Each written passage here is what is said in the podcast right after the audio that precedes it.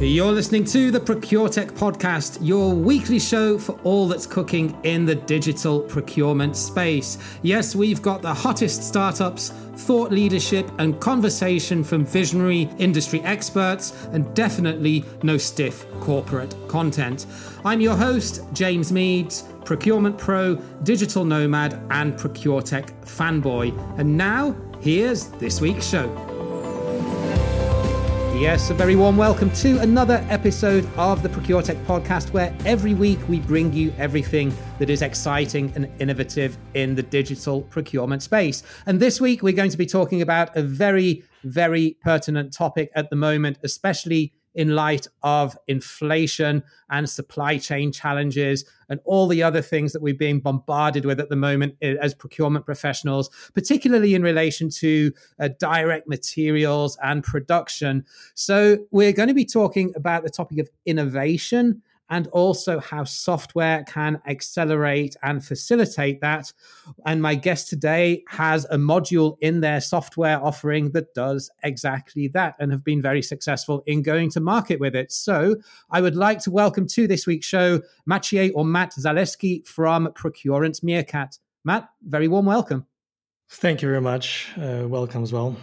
So, procurement and quality management software. Let's let's just start. Maybe just give a brief overview of what Procurence Meercat does more holistically, and then we can drill down into how you came about bringing on the supplier innovation module and why that is so important, especially in today's market. Mm-hmm. My background is in procurement consulting. Um, I used to work as a, as a consultant for about eight years, focusing on supplier management, supply chain risk management. And uh, I grew frustrated with what was out there in the market because we always ended up leaving the customer with an Excel file uh, and hoping that at any certain point they would implement a software. And hence came the idea of Procurence as a software provider for the business uh, that's easy to implement and e- easy to use. And uh, we, we've basically started with this area of supplier master data, supplier management, and risk. And over the years, we've grown into a, a full procurement platform with a very strong quality component. So connecting both the, the purchasing world, the quality management, the R&D and new product introduction. And um, what we do is we always talk to our customers uh, what they need. So we always try to be very practice oriented.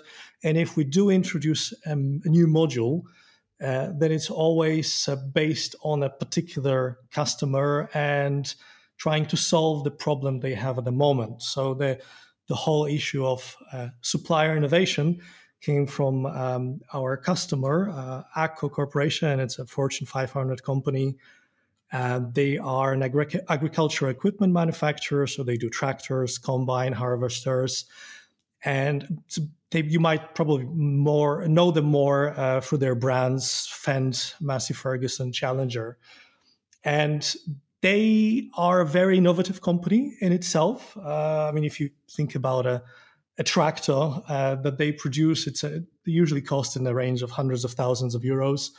They are extremely high tech equipment. So uh, forget about the old time uh, farmers and uh, simply mechanical tractors. Think about um, a tractor that when you draw a, ma- a, line on a map, it will drive itself automatically with a precision of plus minus three centimeters. So that's that's that's the kind of high tech innovations that they that they built in, and they basically came to us and said, we need to streamline the communication with our suppliers concerning innovation. And that's how the whole thing started. So, how would you define supplier innovation then? Because, on the one hand, it's, I guess, making sure that the product is designed to cost, but there's as we know and you know as we explore a lot more in on, on this podcast and also in the procurement world in general there's there's much more focus now on things like quality and sustainability understandably. So how do you define it? And then I guess the second part to that question is what which other stakeholders within an organization? And we can maybe you know use your example from agco as a, a good example. Would typically uh, okay it's, it's going to be dependent on industry sector to a certain extent but who would typically then be involved in this whole innovation workshop and process and and and designing the future in terms of what does good look like yeah, so the, the definition of innovation is a is a key item for a successful introduction of a, of a good innovation platform. People usually when you think about innovation, you have this this kind of flash in your head: uh, iPhone, Tesla. So talking about the highly innovative products or highly innovative features. And this is, of course, one facet. And, and you are, as a company, always striving for that uh, key differentiating factor versus the competitors. But an innovation from a perspective of procurement um, is also what hides below the waterline. So the, the features are, is the top of the iceberg. And underneath, you have uh, things like uh, continuous improvement, where uh, you can have a stream of very small tweaks, both to the products or to the components, to the processes that in the end drive you towards a better uh, cost position uh, as a company or drive uh, increasing uh, efficiency. And if you bear this in mind, the, this kind of differing facets of innovations, then you will have different stakeholders who drive the process. Yeah, because if again, if you think about the the typical NPI where your company is the innovative party, this is driven by marketing, this is driven by R and D, who then talk to procurement uh, and say, okay, find us the most capable hands to deliver what we're asking for, where we have the very clear vision. Now, if you go towards the other definitions of, uh, of supplier innovation, so those continuous improvement, supplier idea generation, uh, then suddenly the the stakeholders increase because you move then from the typical R&D, this top-down approach, to rather bottom-up approach, where it is the suppliers that come to you with their ideas, um, and you're trying to evaluate whether or not this idea fits your uh, organization. Can it be implemented? And it can be pushed either just to procurement, to the operations, and even up the up the ladder, as it were, to R and D and marketing, where the suppliers come up with new features and marketing realizes, aha, this is actually something that we can use uh, on the on a sales side as well.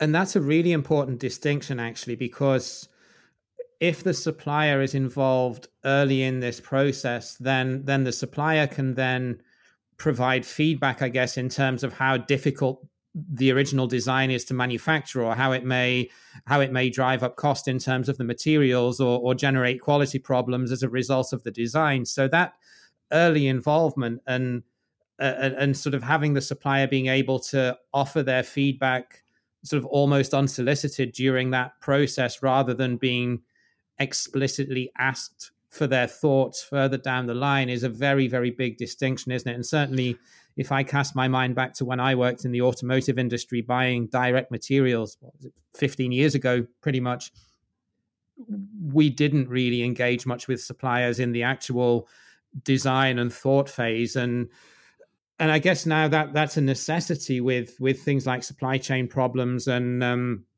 and, and and all of the rising costs of raw materials, it's it, it is a necessity to to think of your suppliers next as an extended part of your team. Absolutely, yeah, people often forget that uh, the R and D people uh, they are of course professionals, but a lot of them um, create the designs as in a way theoreticians. They a lot of them don't have hands-on uh, experience in the production and they do not realize that what they design looks good on paper and fulfills the requirements of the customers, but it might be more problematic for the uh, suppliers to produce. And of course, if you have a typical hands off approach, then a supplier will simply do what you ask them to do. Uh, but in somewhere in the back room, they will laugh at the customer saying, "This is stupid. What what the customer asked us to do." But if they pay, then it's fine. Whereas if you go towards a supplier collaboration where you think of each other as team members, then those people who have hands-on experience in production can come back to an R&D saying, well, we think we can do it better. and it can improve the um, uh, the cycle times. It can improve the uh, the use of additional materials and and so on. And those small innovations should not be underestimated because uh, they should be an ongoing part of the operations of a of a company that's well established. And I guess the obvious question is then how can software assist this process? I mean, the one obvious example I'm thinking of is that it just brings everything into a single source of truth. So, as if you've got suppliers that are already doing this, but are doing it offline and in the background, and they're not really being acknowledged for it, then as the buyer, you're maybe not necessarily aware of that added value when you go into a, a round of sourcing for a new product. But I'm sure there are many other ways as well. Absolutely. So, first of all, um, software is used to channel the communication between the internal st- stakeholders and the suppliers. And this channeling should go both way, but both ways, because on one hand, within the company, you have a number of stakeholders who are looking for solutions to a problem. It happens very often, especially if the company is a non-productive company, where they know what the problem is, but they can't find or they can't define how exactly to solve the problem. So we can uh, put it forth to the supply base and ask them, look, we have a problem with ventilation, with dashboards, with uh, uh, paints, or any any other uh, issue you can come uh, come up with. and simply, it's like crowdsourcing, basically speaking, but within the supply chain. Uh, so the first thing that the software does is it allows the customer to create topics of interest, kind of like buckets where people can throw in their uh, their ideas, uh, and that facilitates facilitates the communication this way. Uh, where it also facilitates communication is the, the, from the side of the supplier to the side of the internal stakeholder, because let us not forget that procurement does not know everything about what's going on in a company. And uh, typically, procurement always wants to have well specified problems and solutions. So if they have an internal stakeholder coming in saying, hmm, I'd like to have a solution to this and this, they will say, well, come back to us when you have, uh, uh, you know, 10 pages of specifications, and then we're going to do a tender. So what will happen then is that internal stakeholders will stop coming to procurement with fuzzy ideas because then they know they won't get any help. So if a supplier at the same time comes into procurement and says, Hey guys, I have a new solution that might be of interest to you. What will happen very often that will procurement will say, uh, Hey, it looks nice, but we're actually not interested. We don't think that this will be of benefit to our company not knowing that at the same time there is somebody within the other 40,000 people of the workforce who are like actually looking for that uh, uh, specific uh, um, solution. So what what the software does, apart from the ongoing day-to-day communication with a new idea being uh, requested by the uh, customer. The supplier submits this idea for evaluation uh, and then receives the feedback. It also serves as a repository of potential ideas. And then if somebody comes in after a year or two years and say, ah, okay, this is exactly what I needed. I was, I've been looking for, for a solution as well. Yeah, this is this is something. If uh, I might add, add, one thing, so this is not a theoretical construct. So the, the story that I've been telling about, this is something um, that, uh, for example, the German, German railways. So they are our customer, and this is exactly what they're facing. So they're not a, a production company where it's all top down, this clear communication, centralized communication between R and D and procurement and suppliers because they're a service organization and such a broad service organizations with different needs from trains to stations to electricity and, and so on, this is very much decentralized within the organization, but they still have that need to uh, obtain the innovations from the market on a constant basis. So, just a quick interlude because there are a couple of things that I really want to make you aware of because I think they will be valuable for you. So, number one, we now have a monthly newsletter where we bring you curated content of everything that's happening in the digital procurement space. If you want to get that, just head to procuretechpodcast.com forward slash newsletter, enter your name and email, and we'll get that delivered straight to your inbox. Number two, if you're a head of procurement or a center of excellence leader, and you're perhaps a little bit confused or overwhelmed with what's out there as best of breed digital procurement technology, especially if you're a mid sized business, schedule a call with me. There's a link at the bottom of the show notes in this episode. Just hit that schedule a call link, and we can have a quick chat to understand your challenges and what potential solutions out there may be suitable for your organization. And now let's get right back to this week's show.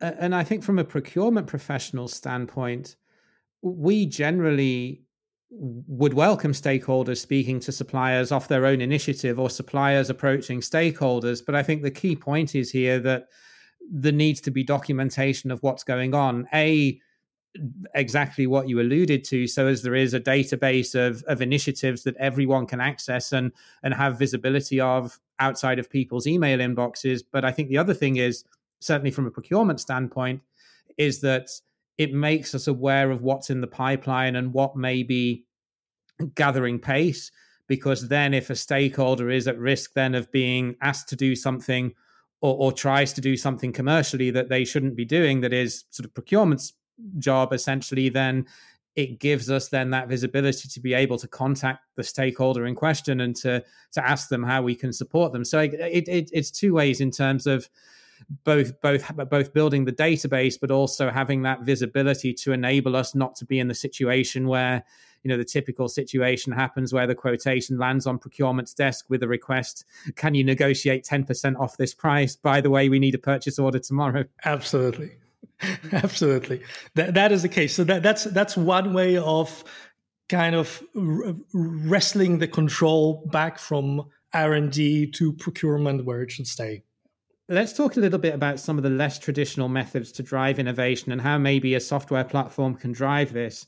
And and I looked at three, and this was from an article that you shared with me when we were when we were looking at putting this together. So there are supplier innovation days, and they and most big companies I think do that nowadays. And then there's the more traditional mm-hmm. hackathon approach, which comes from the startup and from the agile culture and then mm-hmm. there are design to cost workshops with suppliers when they when suppliers come in and share their insights of as you alluded to earlier with their knowledge of the production process in in their factory can can offer ways that a product can be made at a lower cost according to their production process so how would you be able to leverage technology and software to facilitate maybe just take one or two examples from those mm-hmm. Yeah, so um, uh, starting from from the beginning on your example, so supplier innovation days. Uh, so one way uh, we support our customers in this one is that uh, the, the, software allows the suppliers to submit their uh, innovation ideas specifically for the innovation day. So that's, for example, what the what the German railways do. They have this annual innovation day, and they welcome submissions from the suppliers uh, for the main awards. And those submissions are then routed, first of all, to the main innovation team, who who, who make the um, uh, the first check. Then it's sent over to um, a number of experts who do an in-depth analysis whether or not this is viable, feasible, uh, and so on, uh, and then even go the third step where they uh, after after the initial analysis they sent it off to a broader range of internal employees who do voting uh, about uh, how innovative, viable, and so on the idea is. And based on that, they can then um, uh, submit or they, they, decide on which supplier receives the award.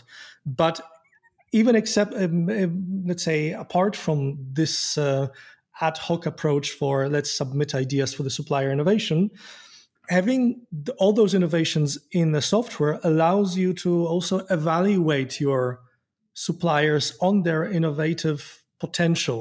Because right now even when companies do supplier assessments let's say every year or every 2 years and even should they evaluate whether the supplier is innovative or not this is all very much subjective. So you know the person who fills out the questionnaire comes back in their mind to the last year and think did i receive any help from the supplier or not?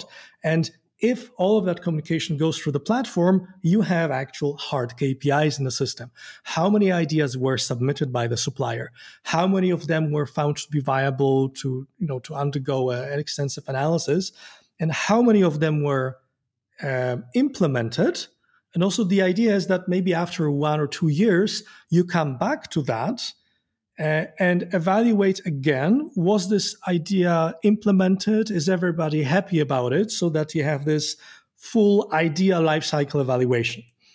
Uh, when it comes to hackathons or design to cost so this is a, a similar approach. Uh, simply what we did is a, is a mobile friendly version that you can you can have a, a, what we call an innovation topic that is closed off to all the suppliers. It's only open to a number of selected suppliers who then submit their ideas specifically uh, on uh, on the topic that the customer is interested in. And in this way, on one hand, you enable this supply chain innovation, and on the other hand, you also keep your cards covered so that not everybody out there knows that you're uh, looking for uh, innovations from a, a specific uh, range or uh, or category. Um, and the same goes to design to cost. So we we allow the suppliers not only to when they submit the idea, they they will select the benefits that the idea might bring, and basically from a let's say qualitative approach where they have a number of uh, of tick boxes they can they can select and uh, uh, enter a description of of the benefits to the clients. But we also can go then to the next step where if the supplier already supplies the given part, they can select it from the parts database, from the material database, and then say, well, our idea will decrease the unit cost from this amount to this amount. We know how many are produced.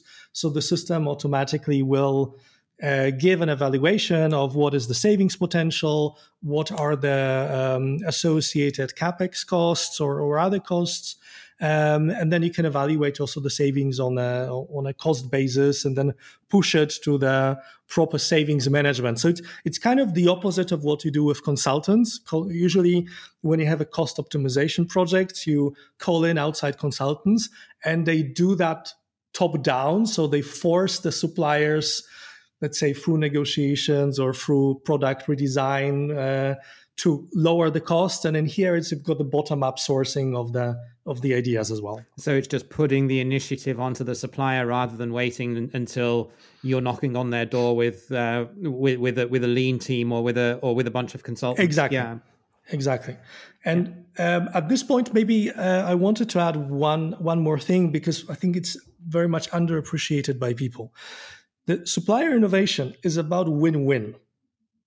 So you when you start a supplier innovation program, uh, you need to think about both parties, not only what you gain, but also what the suppliers potentially gain. So, of course, they, in a simplest case, they need to gain acknowledgement. So, uh, that you communicate with them about the ideas that they submitted and tell them whether you've implemented them or if not, then why because the worst thing that can happen and that and i'm sure it's you know happening out there all the time right now supplier comes into the customer says we have an idea and then this idea gets lost.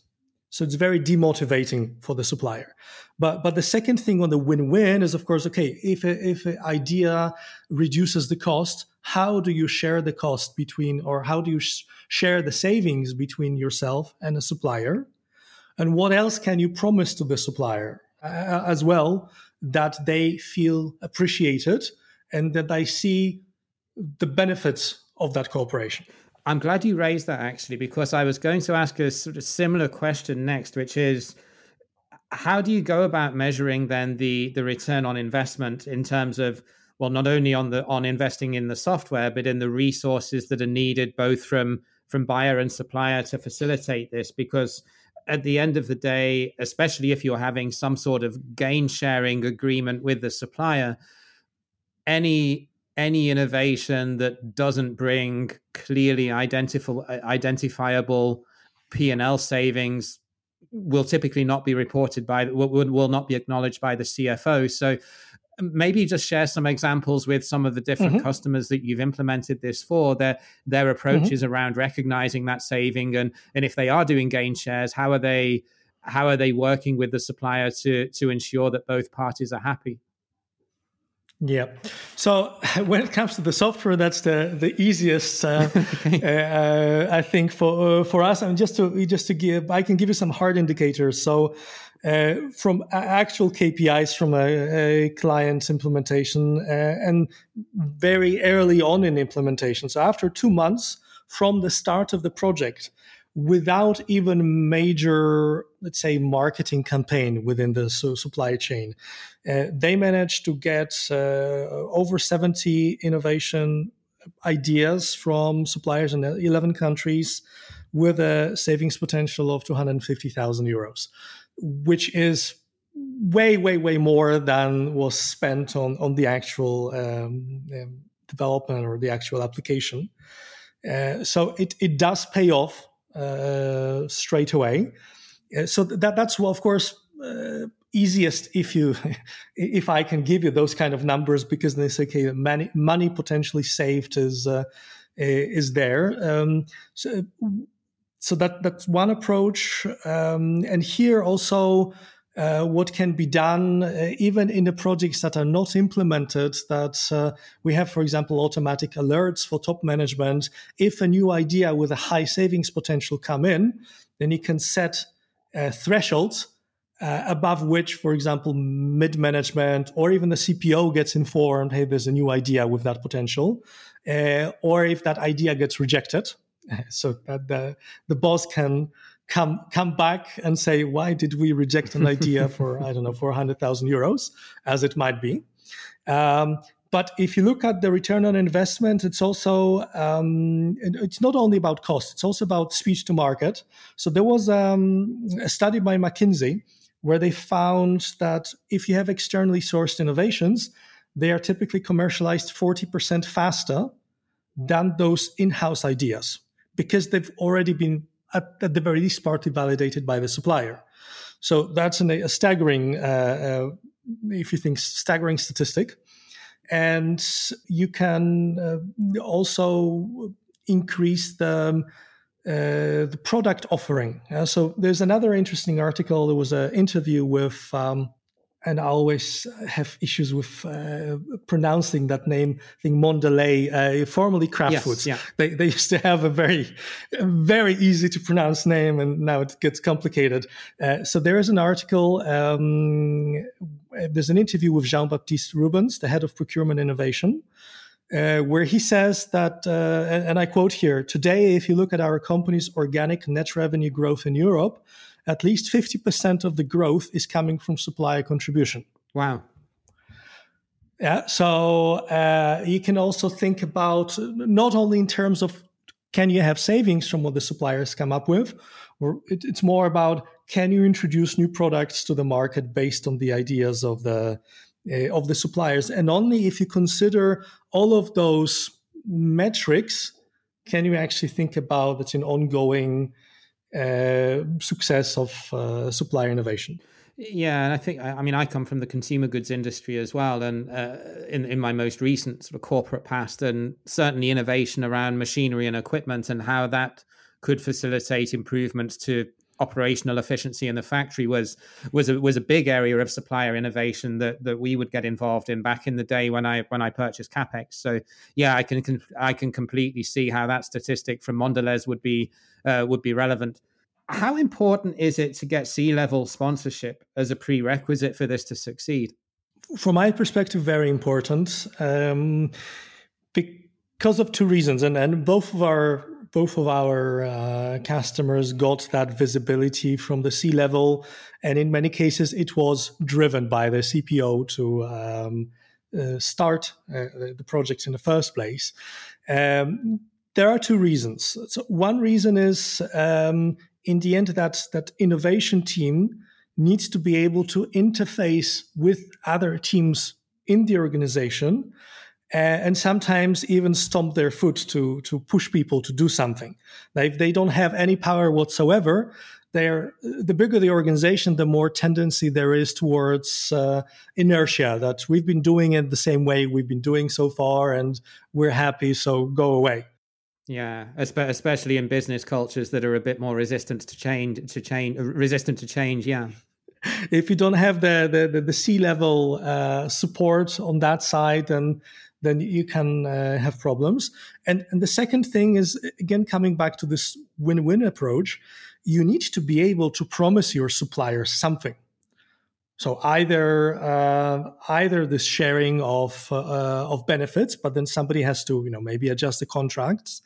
Uh, you might promise them, uh, for example, better payment terms or uh, or new projects or something like that. Yeah, but you need to be you need to have the power to actually make those promises and make those promises in a credible fashion. It's very similar if you think about it to supplier management, because it's very easy to call a supplier a strategic supplier. But what does it really mean? What does the what does a supplier gain from being a strategic supplier? And this is where the C level um, uh, support comes into play. And it's something that's always iterated, isn't it? Are you're a strategic supplier or you're a preferred vendor? what does that actually mean? what am I getting exactly, for it? Exactly. Yeah.